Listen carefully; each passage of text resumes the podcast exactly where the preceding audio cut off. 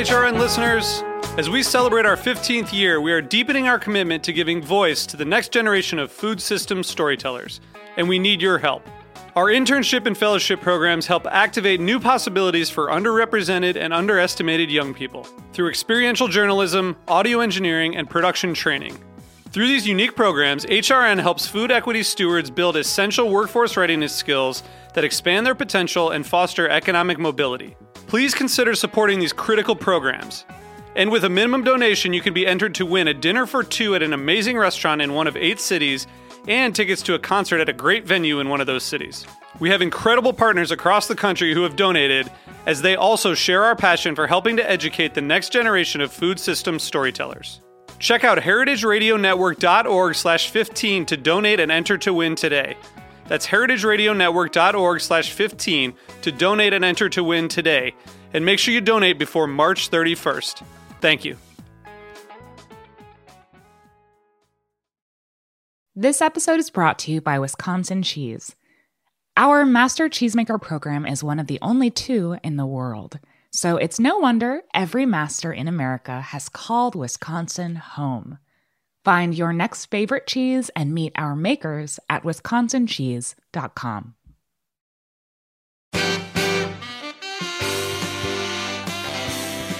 Hello to everyone. I'm Louisa Kasdon, your host for Let's Talk About Food, a podcast devoted to first person storytelling where food plays a pivotal, if not a starring role. Everyone has a food story. Food is at the heart of human connection, at the center of love, of ritual, of need and want, and most of all, food creates community. And community is what we crave. Michel Nischan embodies all that is best about the hospitality business intelligence, perseverance, love of food, and respect for his colleagues and the diners. How a wet behind the ears Midwestern boy, working summers on his grandparents' farm, a boy in love with food and music, found his way into food. A serious chef at a major restaurant at 19, he never really stopped growing acclaimed New York restaurants, founding Newman's Own with his friend Paul Newman, launching Wholesome Wave because he believed that people on food stamps have a right to fresh food. Our conversation with Michel covers all that and more. Let's talk about food. And I was thinking that every bio that I read about you says Michel Nischan, who's a chef, who's the grandson of farmers and this and that. And I mm-hmm. realized that's just not enough for me. I want to know when was the moment and what were you making or what were you eating where you said, I could actually do this and actually excel at it? Yeah, those thoughts came to me long after I was an accomplished cook my mom and all of her brothers and sister, she was one of 13, they were all exceptional. Let's repeat that. She was one of of 13. Wow. So my my my mother being one of 13 and every one of my uncles and my other aunt were all expert cooks. They were butchers, they could clean fish, they could pickle, can, ferment, fry.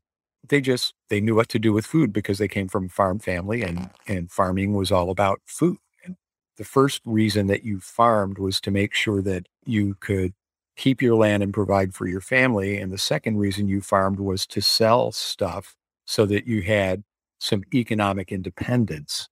That was the original concept of farming before all of policy changes kind of made it impossible for small family farms to be a classic American small business anymore. So I was raised with those folks. I spent my summers working my grandfather's farm and I learned all those skills. And at that time, to me, it was no big deal because I was in the business of being a kid and I was doing what I was told. And I was engaging in activities that all my cousins and my aunts and my uncles were engaging in. It's like, this is what everybody was doing as a family unit over the summer when we were helping my grandpa out on his farm. And it was just normal. I guess you could say, in a way, I took it for granted because I just, I didn't think anything of it. I actually was trying to be a musician, Louisa. I I was in a band called Scoundrel in Chicago.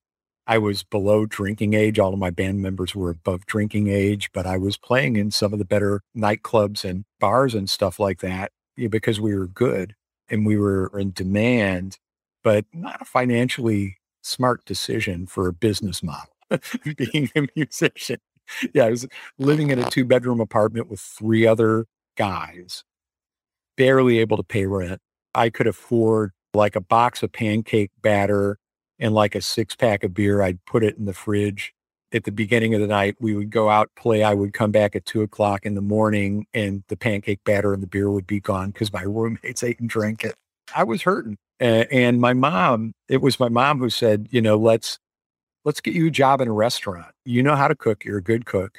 All my aunts and uncles always said, you know, you're the best. You know, you're the best cook. And I thought they were just making me feel good as a kid. But she did cut out ads in the Antioch Advertiser for me. And we found a job at Center's Truck Stop. I got a job as a breakfast cook there. So it was really more of a survival thing. It took me about a year and a half or two before I actually realized how powerful the knowledge and the skills that I had gathered growing up actually were. I had no idea. It wasn't until I was like into it and hearing other people tell me about what they felt about my abilities before I started saying, wait a minute, there's there's something here more than, yeah, my uncle taught me how to do that. You know, and my aunt taught me how to do that. And so after two years working at the truck stop, where'd you go next? Well, I didn't do a full year, two years at the truck stop. It, it actually moved pretty quickly. And again, this is the thing that actually fed me the type of information that all of a sudden let me know that I was onto something. I worked at the truck stop.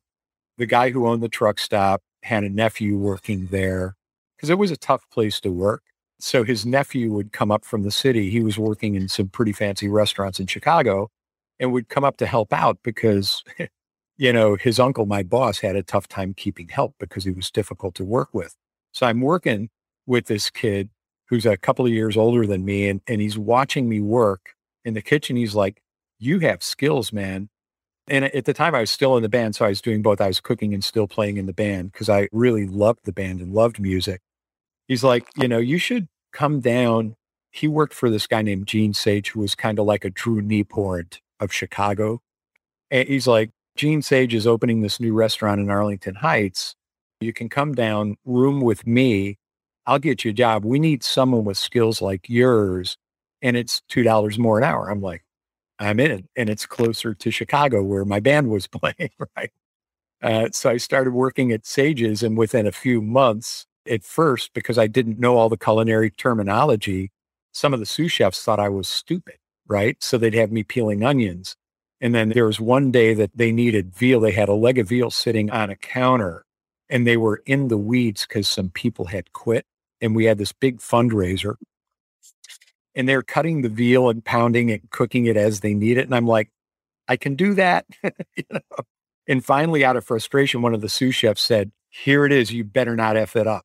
And he hands me a fillet knife and I break down the leg of veal like super fast.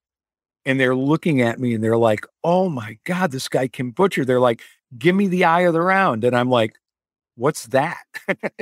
They're like, oh, it's like this big. It kind of looks like a male penis, you know. It's a, and I'm like, oh, I know what that is. Boom, here, here you are. And they're like, he just doesn't know what to call stuff. So they thought I was stupid because I didn't understand the terminology. And then they saw that I could break down a leg of veal faster than the chef.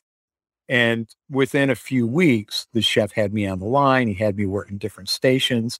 And he comes to me one day, he's like, you know, Michel, what you went through, all these guys giving you shit. Why didn't you ever speak up for yourselves? I'm like, listen, my grandfather always said, eyes open, ears open, mouth closed, hands on. That's how you earn respect. He said, I want you to be my sous chef. And I said, what's that? He said, it's $5 more an hour. so I'm kind of like, you know, it's so funny. I didn't even know what sous chef meant. But it really was then that I was becoming super energized because once the chef opened up to me and saw the value and I didn't even see the value of the knowledge I had other than I know how to do that. Let me help you guys.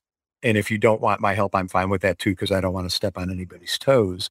I really, really then started to feel the power of it because he started, his name was John Waitz, W I T T S. He was Alsatian And he started teaching me how to make stocks, how to do reductions, because I always looked at stocks as just a broth.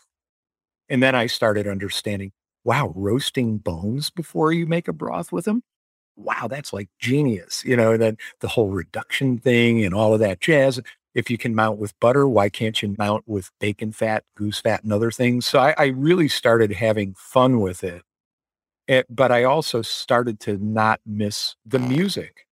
Uh, business anymore because I that once the chef opened up to me, I started finding so many creative similarities in the process of making and creating good food and good dishes and similarity in the process of how you partner with people on a working hotline. You have your grill guy, your saute guy, the entremetier woman. Everybody kind of works in tandem to come up with this finished, beautiful dish, which is like a song. So it's kind of like being in a band. It was at that moment that the chef said, be my sous chef, that I actually said, I could do this for the rest of my life. And you were how old? 19. I was. And then I got a gig with Hyatt when I was 20. So from 20 to 21, I ended up working at a couple of Hyatts and then getting promoted to the executive sous chef of the Hyatt Regency Milwaukee. And then I was poached by a young restaurateur to open a restaurant called the Fleur de Lis, spelled differently than than Hubert, Hubert Keller's Fleur de Lys. His is L-Y-S, ours was L-I-S. Didn't even know the Fleur de Lys in San Francisco existed. At age 21, I was executive chef of a French restaurant. Wild, right? And, and they thought you were stupid. Yeah. You know, and uh, you know, the bummer kind of is that, you know, my grandpa was gone because he he's the one that's like, you know, he he was the believer and you can do anything. He's one of these guys who is like convinced that every one of his kids or grandkids could be president of the United States type thing, you know. He was fond of me, I was fond of him, my aunts, my uncles. My mom was like over the moon with what I was able to do to really be able to go from like gray collar musician to being the young executive chef of like the number one restaurant in Milwaukee, Wisconsin in, in the early 80s was really something. So uh, it didn't take long. It was really maybe like a three and a half year journey overall from breakfast cook at a truck stop to chef at a French restaurant. And I'm kind of like, guys, are you sure you want me, man? I just barely graduated high school with with like straight D's and a couple of C's. yeah, anyway. Wow. And we will be back with Michel and find out how this solid son of the Midwest found his way to becoming a central figure in the difficult to crack East Coast culinary scene.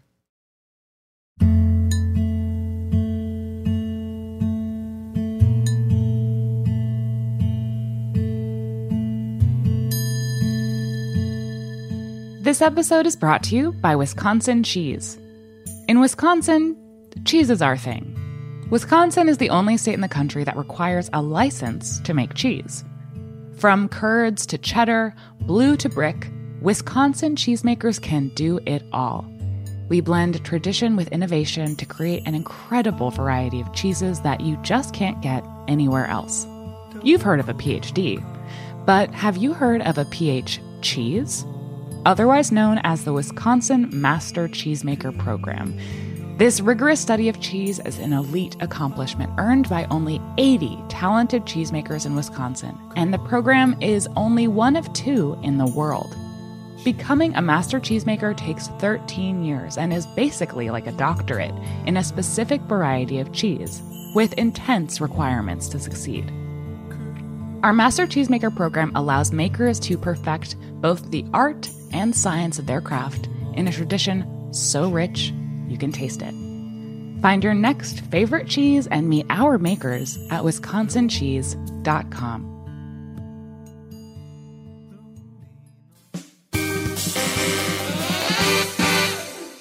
And we are back with Michel. How did you how did you wend your way east to New York to Connecticut to Mm.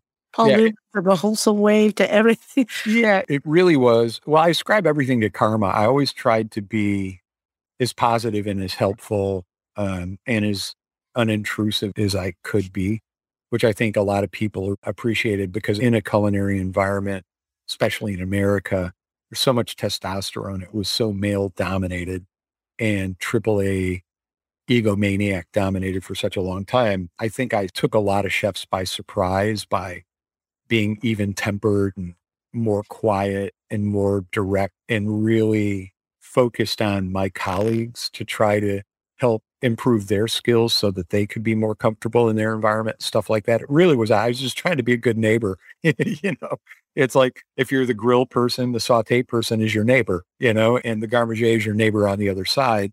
You just want to create that sense of camaraderie, right? So that helped me. And the chef at Hyatt, who had brought me to Milwaukee, made me an executive sous chef, was very proud when I went out and opened the Fleur de Lis, had been hired by interstate hotels to run their franchise Marriott's. And they had a concept of having Marriott's with Hyatt food because at the time Hyatt was doing really amazing culinary work. They were like the first hotel group in in North America and the United States who really prized food and food quality and flavor. And there was a period of time where some of the best restaurants in the country were in a Hyatt hotel. So they poached him out of Hyatt and he poached me because he said, listen, you you know how to build teams, you know how to lead people, you understand quality. We're trying to do this mashup between Marriott and Hyatt. I want you to come and work with me. And he knew that I needed a business education because I didn't have that. I was a partner in the Fleur de Lis and I had no idea. I never got anything out of it because whether we made $90,000 a month or $130,000 a month, we either had $100 in profit or loss. And when I would ask the financial owner and say, how can that be? He'd just say, well, here's the operating statement. I'd look at the operating statement. And it was like reading hieroglyphics. So Steve Hall, who is the chef, thought I was probably being taken advantage of and was trying to coach me out of it. I sent him a couple of operating statements and he said, this doesn't look right to me, but there's probably not much you can do about it. He said, why don't you come and work with me? Help me open some hotels. Because we're franchising Marriott's, Marriott Corporation created in partnership with Cornell University a management development module because Bill Marriott had this vision that someone should be able to start as a housekeeper, a bus person, uh, a cook, and work their way all the way up to general manager internally. So it's kind of this resource mapping thing. It takes four years to get through. He said, You come work with me, help me open a few hotels. I'll see you get the business education that you need so that in the future, you don't get taken advantage of. I was in Milwaukee when he called me, and he was based in Albany, New York, because they had just opened a hotel there and uh, they were getting ready to open a hotel in Trumbull, Connecticut, the Trumbull Marriott. So he asked me to come out and be the executive chef of that Trumbull Marriott to open it, uh, which I did. So that's how I made it east. He also said, you come out to Connecticut, you'll be closer to New York. Michel, I really believe you belong in New York. That's where everything food is happening in the United States right now. And that's how I made the journey. So that's how, that's how I got my business education. which is the, the lacuna that most chefs don't have. They can't read an income statement to save their lives. Right. They can't. It, it, it's kind of like save their lives, unfortunately. Yeah. Yeah. Well, you know, and and also just that whole notion of cooking good food, serving good food, knowing how to lead a team and motivate people, knowing how to be fair and equitable if you say all of those things and and you can identify somebody who has all of those capabilities, still not enough. It's not enough. If you can't pull all of those things off in a manner that allows your operation to be financially viable, all of those other things as spiritually important as they are and culturally important as they are, are all for naught. Because if you can't keep your business profitable, you can't buy food, you can't serve customers, you can't pay your staff. It's just all of those skills become wasted if you don't step out of your shell and your comfort level and get yourself the education you need to be able to run a decent business or to be able to find the right partner that you can trust who can handle that part of it and help you run that end of the business. But you know, it, it's difficult for young culinarians who often have that kind of that ego, that drive, that type A thing. Nobody wants to admit that they don't want to know something. And pretty young on in my life, I learned that it's really good to know what you don't know.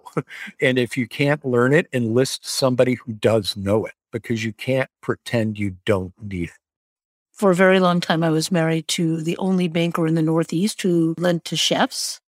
Mm. And one of the things I learned is that for every chef who wants to be a chef owner, there's maybe for every hundred of them, there's maybe three who can actually succeed. Yeah. Because they will look at the numbers and they will think about the numbers and they will think about their food cost in a way that doesn't hurt their soul. It makes me sad because I also mm. see that fallout happening now in the post COVID yeah. world. Yeah. There will be people who succeed and a whole lot of people with talent won't. Yeah. Yeah. It's a tough time right now. It's an important time, actually, I think because as I move through my own advocacy path, it started really trying to address the fact that what I didn't know as a kid when I was spending all that time on my grandfather's farm was we were doing that every summer because he couldn't afford farm workers because farming was no longer financially viable for small scale farmers in America because of policy changes. I didn't know that. I was just, this is what we did. We had fun. It was really hard work. Sometimes we really hated it. Often we really loved it. I learned how to cook. It was awesome. We ate good food. We did a lot of fishing and stuff like that. But I really didn't realize until I started buying food in restaurants and couldn't find the type of tomatoes my grandfather grew, why I couldn't find just basic, decent quality ingredients in the existing supply chain was because of this. So, you know, the first part of my career was trying to figure out how to unwind that and fix that. You know, going out into the countryside and finding farmers and paying them in advance to grow tomatoes and cucumbers and peppers and stuff like that. Having to go and pick it and pick it up myself because they were corn and soy growers and they were harvesting corn and soy. They couldn't harvest and deliver my stuff. So I had to go and get it. You know, you work through a business like this where you're serving thousands of people a month or a year and you end up knowing too much. you learn about all the pieces of supply chain and you can't make a decision that's going to harm somebody or something, right? And when you start to talk about the environmental considerations and you just think of restaurants in the context of how prolific they had become, how many restaurants there were and still are, how many people actually rely on restaurants for all of their meals, whether they're really low quality, super cheap restaurant formats, fast food, cracker barrel, et cetera, et cetera, whatever that might be, all the way up to the finest restaurants in the country. Too many people are eating at restaurants. I think it's like, well, how does a restaurant operate? You walk in at nine o'clock in the morning, you turn all the equipment on, you turn all the lights on, all the refrigeration has been running overnight, still is running. And whether you do 50 dinners or 250 dinners really doesn't matter.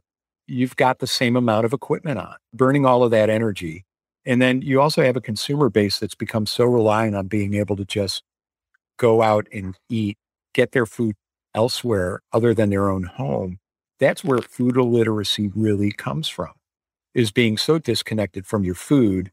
You're not really shopping for it. You're really not understanding the difference between a really good and a very mediocre tomato and why that difference exists. Your curiosity has been drained from you by the ability to go someplace and look at a bunch of choices on a menu and say, I want this. I just don't think that's sustainable. I think our food system is largely economically illiterate and environmentally illiterate because people have been completely disconnected from the curiosity of that if you have to prepare your own food, you have to go find it, you have to go buy it. You know you're feeding it to someone else. If it sucks, that's not going to reflect well on you. If it's amazing, it's going to reflect well on you. When you don't have those things going on in your head and your soul, it's not good for the planet. so I, I think it's an important moment because I do feel that one of the things about COVID that I think was very positive was how many people actually started embracing cooking at home. There are people who had never cooked at home and thought they couldn't cook. started cooking and actually said they liked it and they intend to continue doing it. People started with sourdough bread, the hardest thing. you know, it's like, I find a lot of hope in that. And I think it actually will be good if we come out of this thing with people less reliant so that the restaurants that are there at all of these different tiers of operation are the best of those. They might have learned something. And if we don't have an oversaturated restaurant business environment, that maybe the amount of business for the amount of restaurants and that ratio comes to a place where restaurants can actually start paying people living wages. It's been a big issue in our industry, I have to confess. I find that very fascinating because I think that the um, this has been a moment of incredible clarity for people. They realize that they have been abused by the system that that works for the diner. Maybe it works for the owner. Mm-hmm. It yeah. reminds me of you know all the people in my family who were physicians, of which there are many. I'm Jewish, there are many, and they went through the system, which was incredibly abusive of young doctors. Oh yeah, and they all were told, "Well, we did it, so that's how it is." And mm then it started to change. Yeah. Well, you know, you know yeah. And, and to me, we need to get to that place where everybody's role in a system is valued and understood.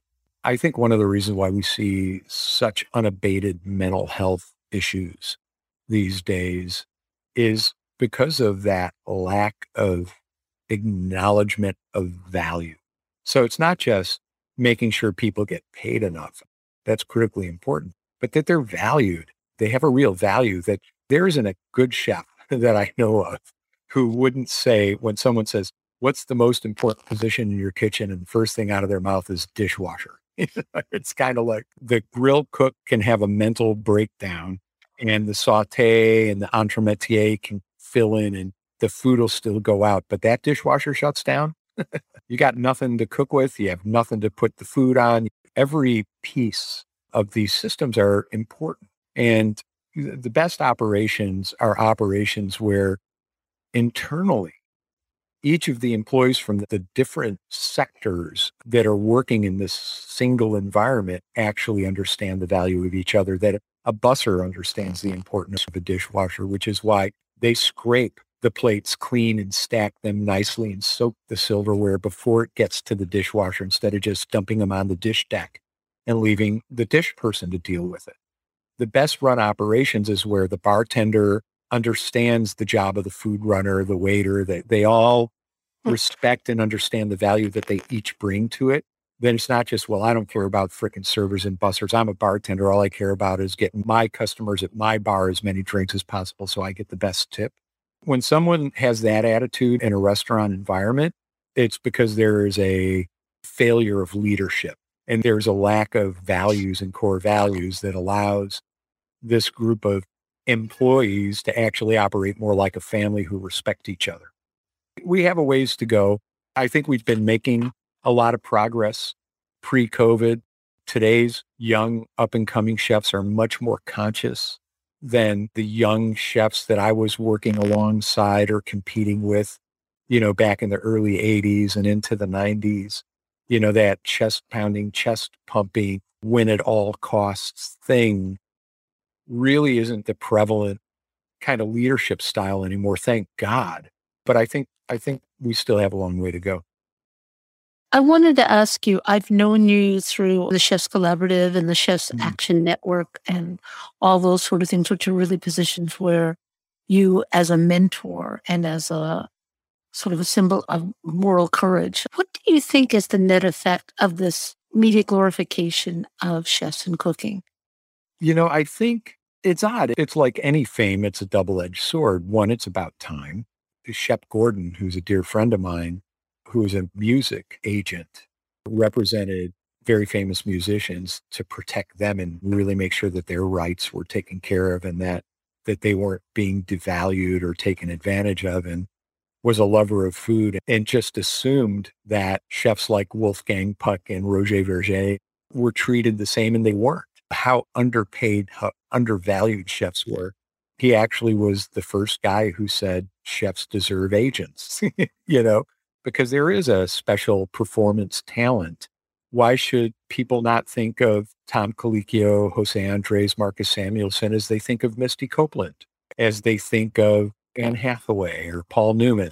Chefs are just as important as actors are. In fact, people don't live or die by the movies they watch, but they the quality of their life has everything to do with what they put in their mouth. You know? So so I think sometimes I actually think we're more important. But but that's just I'm just biased all of these forms of art are very culturally critical and important to our national, our global identity, et cetera, et cetera. But I think it's about time, the glorification. I don't like the direction a lot of it's taken. And it might just be my own personal bias, but I have always been an absolute despiser of reality television, Survivor, Big Brother, all of this crap, this staged BS. One of my one of my problems, um, you know, with the media glorification of chefs is that a lot of that, those, a lot of the content is created in the same template as these reality TV shows. I, I mean, I remember watching some of the first reality kitchen shows, and I'm like, that that doesn't happen in a professional kitchen. If that's how it was, we'd all be screwed. One, and I always felt that it was not right to portray it as though this is what it's like in a real kitchen to millions of Americans, because then they get the wrong impression of our business. And young culinarians who are watching this stuff thinking that they're going to be famous one day go to culinary school for the wrong reasons. Now they're going to culinary school because they want to be famous, not because they're passionate about food and the love of service and they live to serve and they want to create the best dish in the world because the most amazing thing that could happen to them today is to have someone look at them and smile and say, that's the best thing I ever put in my mouth. That's why people should be going to culinary school. So I think it's about time that chefs are getting the accolades they deserve. Sponsors are still taking advantage. Chefs are woefully underpaid when you compare them to actors and musicians and, and others and stuff like that. They're getting the media attention they deserve, but I think people need to start understanding that they should be paying more for their food at a restaurant. That you don't choose a restaurant because the awesome veal dish at this restaurant is $2 less than the awesome veal dish at this restaurant. So I'm going to go to the one that's $2 less. You should probably be paying $10 more for veal than what you're paying. But restaurants keep their prices where they're at because that's how a lot of customers make their decisions. I'd rather have young culinarians going to school and learning how to use their menus and storytelling to forward that dialogue and educate their consumers in a way where people will actually start to accept to pay a higher premium for food that's ethically farmed, for staffs that are ethically paid and treated. Yeah, food with a story. I talked about on some food television. Can't you guys take 5% of the airtime and devote it to some thought leadership? You know, so yeah, again, I, I apologize. It's a long answer. My mom would tell you if she were alive when you ask Michel what time it is, I'll tell you how a clock is built. I have one last question. So, what's next? Oh, wow. Well, so I did this thing. I actually got it started um, the like a year before COVID hit. One of my mantras of life, and I need to just learn to articulate it better because as I get older, I'm 62 now. You know, people do call me they're hungry for guidance. I think what I would distill my life to be about is that change isn't happening fast enough. It, it would happen faster if we all stopped talking about things and actually started doing things. Like when I would go out to the countryside and pay a farmer in advance to grow tomatoes and go and pick them myself and bring them back to my restaurant. Founding Wholesome Wave and coming up with crazy concepts when they were illegal, like doubling food stamps for fruits and vegetables and then getting it embedded in federal policy. I actually checked out of the business for a while because the lease was up at the restaurant. Paul had passed away and Wholesome Wave was about to be successful getting the food insecurity nutrition incentive program in the 2014 Farm Bill. So I knew we were going to get really busy. So I just decided to get out of the restaurant business. But eh, when I look at what's going on, I really felt I needed to get back into the restaurant business for two reasons. One was when we had a strategic plan and knew that there would be demand to scale the work of Wholesome Wave, we wouldn't be able to ever raise enough money from the philanthropic community to do that. Philanthropy just doesn't have that much money to really truly solve society's most vexing problems. And two, it's like knowing what I know about all the things that are kind of like broken or need to be redesigned in the existing supply chain, not participating in it with the skill set that I have was just a non-starter. So this strategic planning guy is like, you know, Michel, you need to raise more money. You quit the restaurant business and you can't sleep at night because you feel like you should be engaging in it. He's like, you know, there's this, you may have heard of this guy named Paul Newman. He knew that Paul and I were partners. He's like, you may have heard of this guy, Paul Newman. You know, he has a food company that sells stuff and then it gives away $500 million over like 30 years. He really got me thinking to get back into the business, but not the restaurant business, to really do scaled food service. So I thought it was an interesting ideal.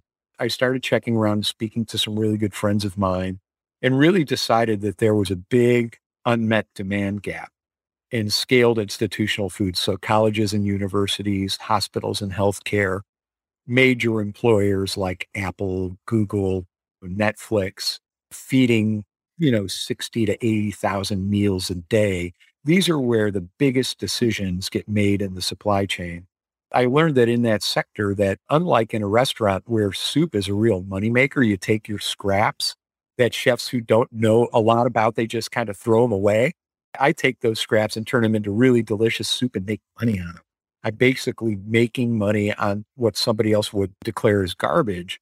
But when you're feeding 80,000 people a day, it's very labor intensive and facilities intensive to ship whole food in one direction, bring the scraps back from multiple locations to a central location to make the stock, to make the soup.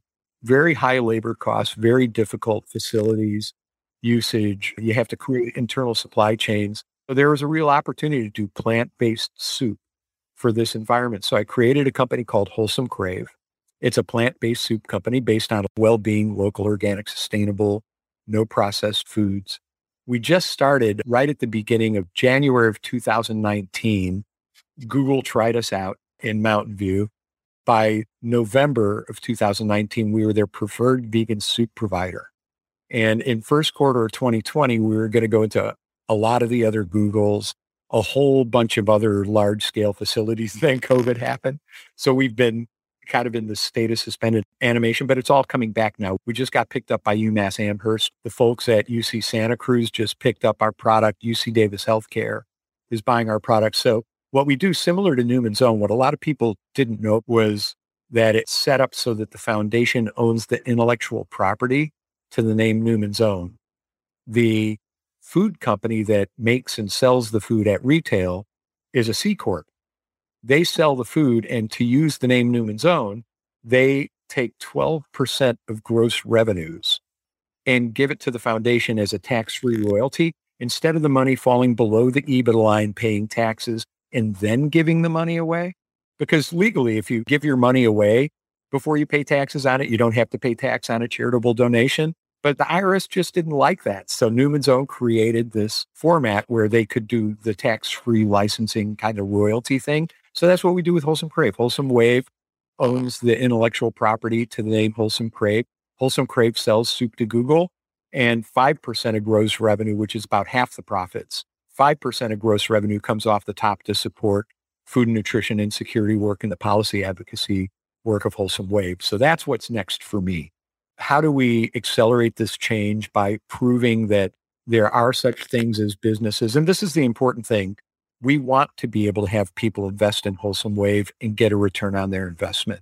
We want to be able to attract top talent by offering equity and having that equity be worth some value. But we also chose to be in a business sector that is a very, very large marketplace so that we can drive a lot of equitable change by using proceeds to solve some of society's most vexing problems. So that's what's next for me because of COVID, we pivoted. So we're doing e-commerce. So we actually have, if you go on wholesomecrave.com, you can buy our soup and have it delivered to your house. Everybody was ordering, but it's like, we're kind of like, let's start a website. So you should check it out, Louisa. Thank you. Michel, great. This is great. Thanks for listening. And thank you to our team, producer Rachel Gottbaum and sound engineer and composer Michael Moss of Soundscape Boston. You can find more of our stories at heritageradionetwork.org or by visiting our website, letstalkaboutfood.com, or find them on iTunes, Spotify, or wherever you get your podcasts. Let's Talk About Food is powered by Simplecast. Thanks for listening to Heritage Radio Network, food radio supported by you. For our freshest content, subscribe to our newsletter. Enter your email at the bottom of our website, heritageradio.org. Connect with us on Instagram and Twitter at heritage underscore radio. You can also find us at facebook.com slash heritage radio network. Heritage Radio Network is a nonprofit organization driving conversations to make the world a better, fairer, more delicious place. And we couldn't do it without support from listeners like you. Want to be a part of the food world's most innovative community? Subscribe to the shows you like, tell your friends, and please join the HRN family by becoming a member. Just click on the beating heart at the top right of our homepage.